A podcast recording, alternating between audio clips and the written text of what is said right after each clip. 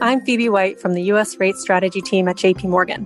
You're listening to At Any Rate, our global research podcast, where we take a look at the story behind some of the biggest trends, themes, and industries in markets today.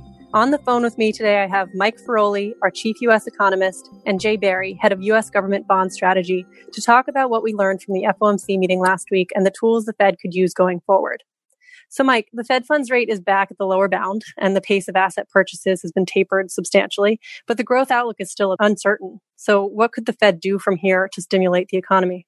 Right. So, thanks, Phoebe. Um, last week, uh, the Fed indicated that their focus is still pretty much on their lending programs. So, these include uh, the various supports to corporate credit markets, to funding markets, and to non financial firms themselves in the form of the Main Street lending facility. Now, some of those uh, facilities are up and running.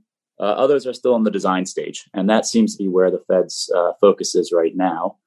Uh, and there's not much focus, though, on what we would consider traditional monetary policy, which is to say short term interest rates or expectations about the path of short term interest rates.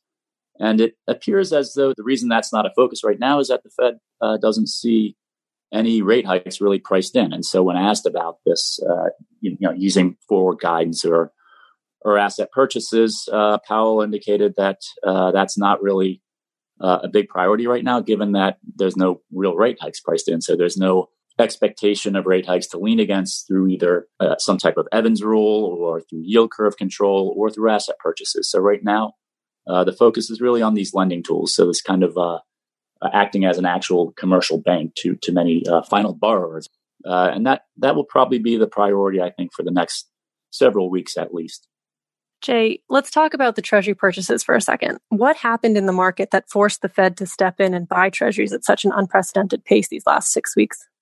Uh, thanks, Phoebe. And yes, it's been quite a six weeks. So if we take a look back at what happened in the early middle part of March, um, there was a tremendous amount of volatility in the Treasury market, and 30 year bond yields traversed a 120 basis point range in the middle of that month um, and delivered volatility averaged almost 25 basis points per day over a two week span, which is really the largest volatility that we've seen in more than 30 years uh, since the Black Monday equity crash in 1987. And while it had been a long time since we've seen that volatility, it's even more striking now because long term rate levels are so much lower than they were at that time. So, given this increase in volatility, we saw most of our favorite measures of Treasury market liquidity deteriorate quite substantially. And Treasury market depth, which is one that we discuss quite frequently, fell to levels that were reserved not just for the financial crisis, but even just the days around year end in 2008. And we even saw that the impact of transacting in the Treasury market had increased um, about fivefold from average levels that had persisted beforehand. So we've noted for a while that treasury market structure has changed as such over the past decade or so, where there has been a large increase in the participation of high frequency trading participants. Um, and as vol increases, they tend to step away, which sort of creates this negative feedback loop where liquidity deteriorates further. So those are the dynamics that contributed to sort of the deterioration in liquidity in March. But as that occurred, we saw some very unusual behavior. Ordinarily, during high times of heightened uncertainty, demand for treasuries increases as investors look for safe liquid assets um, and yields decline as a corollary. But during the throes of dysfunction in the middle of March, treasury yields were actually rising even as risk assets were selling off. And this was really a function of investors selling the most liquid product they own to meet their demands for liquidity. And in March, we saw large scale selling from domestic bond funds, from foreign official institutions, reserve managers, and from leveraged investors as well.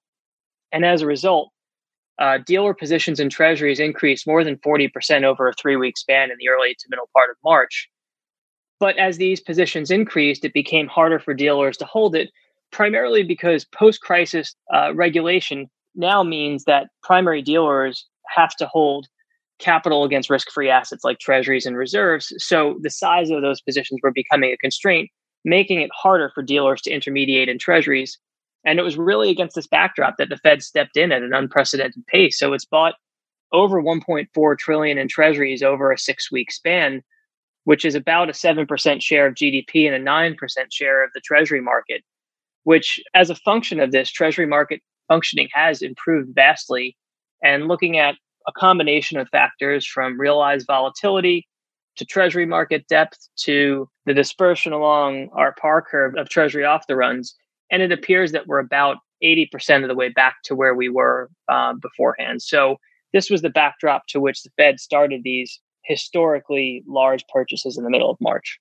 Got it. So market conditions are improving a lot, um, but Powell also said last week that you know he'd continue to do these purchases as needed, um, and also acknowledged that the purchases would continue to ease financial conditions. So, how are these purchases impacting rate levels? And then also, given that the conditions have improved so much, what do you think that means for the path of purchases from here? Sure. So, over a longer period of time, we tend to look at long term treasury yields and model them as a function of how the market's pricing the Fed, inflation, and growth over a longer period. Um, and this explains a large part of the volatility in treasuries. But when we add in a factor for the Fed's pace of purchases over the past six weeks, we do find that they've been a statistically significant driver of rates. And even with what the Fed is buying right now, the, the pace of, which has been tapered down from at its peak 75 billion a day down to 8 billion this is a number which is still um, four to five times higher than we saw on the average daily run rate during the QE3 program during 2013 through 2014. And when we look at the impact of those purchases on rate levels, we find that every 100 billion 10 year equivalents in purchases over a month period has tended to lower 10 year yields by approximately six basis points. So in aggregate, the Fed has bought uh, over 400 billion in 10 year equivalents over the past month. And when we apply that, one can say that this factor has um, probably impacted long term rates by 25 to 30 basis points versus where you would expect them to be just taking into account the market's Fed and inflation and growth expectations. So, sitting here right around 65 basis points, one would think that 10 year yields actually should be closer to 90 to 95 basis points um, if it weren't for the Fed's purchases. And we've seen a rapid pace of tapering from 75 billion down to 8, but we do think that the path of tapering from here is much slower for a couple of reasons. One, market functioning has improved substantially, and we don't think the Fed wants to upset the apple cart. So any move to a slower pace of purchases will be turning the dial a bit more slowly to ensure that some of the damage that was done to the markets um, in the month of March to sort of not come back right now particularly because we've got this changing landscape with respect to regulation. The Fed has temporarily excluded treasuries and reserves from its denominator of its supplementary leverage ratio calculation. But we don't know if this is going to be a permanent change or whether it will apply to depository institutions that are not regulated by the Fed. So until we get a better sense of that, we think the Fed will be much slower to sort of taper the pace of purchases and we've even seen that over the past week, the Fed only went from 10 billion a day down to 8 billion a day. And I think that gives us a glide path into a, a more normalized pace of purchases going forward. And I guess another important dynamic, especially as the Fed is stepping away, is the supply side of the story. So Treasury has issued a record amount of T bills and will soon be ramping up note and bond issuance to fund these deficits that are projected to reach close to 20% of GDP. So that's the highest since the World War II period. How does this enter into your view on rates? It, it's actually a piece of our forecast for the balance of the year. If we are right, and once we get through this phase of shelter at home across the US and the economy does begin to recover and heal in the second half, that in itself should contribute to modestly higher yields. But aside from that, you mentioned it, we're looking for a substantial increase in longer term treasury issuance over the balance of the year. We have seen already 1.4 trillion in T-bill issuance just over the past 4 weeks, which is a record, but we have the May refunding announcement later this week, at which point we expect the Treasury Department to start to increase its suite of longer term auction sizes. And we've already seen some small increases there. But we also get the reintroduction of the 20 year bond. And if we think about this in duration terms, we're going to see from May onwards about a 25% increase in monthly duration supply in the Treasury market. So if we're right, and this is happening at the same time that the Fed is pulling back on its pace of purchases, we see a path to slightly higher rate levels over the balance of the year. And we think after they bottom out close to the middle of the year, that if we're right, 10 year yields should be closer to 1% by the end of the year than their current levels around 65 basis points. Okay, so Mike, let's go back to the playbook here. I mean, you mentioned the Fed could turn to forward guidance and expanded QE, um, while yield curve control is probably the last option. Do you think the Fed would consider YCC if supply pushes yields up? Is 1% 10 years uh, really a problem for the Fed? Right. So, as you mentioned, uh, the, the playbook really has three potential tools enhanced forward guidance. This is something like an Evans rule, which would tie uh, the timing of rate hikes to economic variables. Uh, and there is some speculation this time around it could be tied more to inflation outcomes because there's little prospect of uh, returning a 2% PCE inflation anytime soon. So that would be one way to anchor rate expectations lower. Uh, the second thing in the playbook is asset purchases, or more commonly known as QE, uh, which, you know, as Jay's mentioned, has been used mostly now for market functioning purposes, but could be used uh, more to keep interest rates down if the Fed saw that interest rates were unduly high. And then the third thing uh, is yield curve control, or as the Fed likes to call it, interest rate caps. This is the third and last possibility because uh, the Fed studied this last year and they had some reservations about it. So I think if uh, if we got to the point where interest rates were judged to be unduly high, which currently certainly isn't the case, but if we got to that, we think the preference would be for uh, forward guidance, uh, asset purchases, and then interest rate caps only as a last resort. Even though the Fed uh, didn't have a very favorable view of them when they studied interest rate caps last year, in this environment, we can't really rule anything out, but we do think the first two options would be forward guidance and asset purchases. So you both pointed out that we can draw on the experience of YCC in the World War II period. Jay, can you talk about what the Fed did then and how it compares with the current purchase program? Sure. So in, in World War II, you know, Mike did talk about interest rate caps um, and large, and you talked about large deficits. And in that period, the stock of government debt over a five year period between 1940 and 1945, uh, it quintupled from about 50 billion outstanding to over 260 billion. And during that period, the Fed did establish interest rate targets to keep rates anchored. And at the short end of the curve, it held T bills pegged at three eighths of a percent, and longer out the curve, the 10 year at 2%.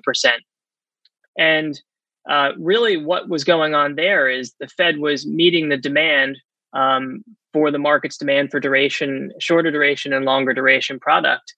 And they were effective interest rate caps. And the Fed ended up buying about 9% of GDP in the Treasury market and 10% of all federal government debt outstanding over that period. And what the Fed was doing was independent from how the Treasury was managing its debt management strategy. So it effectively pegged interest rates through these caps, and it substantially increased the size of its SOMA portfolio uh, over the period as the SOMA rose from about 2 billion in size before the war to 24 billion by the end. But it was also meeting the market's needs as with rates relatively stable at the back end of the curve due to effective pegs, there was higher demand for longer duration product from investors. And in fact, the Fed sold most of its longer dated holdings to sell to the public and bought back many bills because of the effectiveness of those caps. So um, it did keep rates pegged for, for a five year period during that era. So, Mike, uh, what do you think we learned from that experience, and how do current savings patterns fit into the story here? I think what we learned from that experience is that when we think about Treasury supply and deficits, uh, we also have to think about Treasury demand or the saving investment imbalance uh, in the rest of the economy. So deficits have to be financed either by foreigners or by domestic saving uh, what's left over after it funds uh, investment. Uh, and I think what you saw in World War II was a big pickup in saving. Part of that was because of um, various restrictions on on consumption. In a way, saving was almost forced up, and you also had a big decline in private uh, investment spending. Uh, and for that reason, you know, most of that deficit uh, was financed uh, domestically by domestic private agents, I should say. Uh, and I think we could see at least qualitatively something similar this time around. So last week we saw that the personal saving rate in March went from uh, 8% to 13%, uh, so a 5 percentage point increase. And we're likely to see that private investment, which went down some in the first quarter, is going to probably go down quite a bit more uh, in the second quarter. And so I think what we learned uh, in World War II is probably qualitatively what we're going to see this time around, which is a lot of saving, uh, some of it forced by the stay at home uh, orders, and then probably a big decline in, in investments. So I think, uh, at least qualitatively, we could see something similar uh, in this episode, uh, similar to what we saw uh, in the World War II episode. Great. Thanks, Mike. And thanks, Jay. To our listeners, thank you for joining us. Institutional clients of JP Morgan can find more on these topics on JP Morgan Markets at jpmm.com or reaching out directly with questions. Stay tuned for more episodes of At Any Rate, JP Morgan's global research podcast series. This communication is provided for information purposes only. Please read JP Morgan research reports related to its contents for more information, including important disclosures. Copyright 2020, JP Morgan Chase & Co., all rights reserved. This episode was recorded on May 4th, 2020.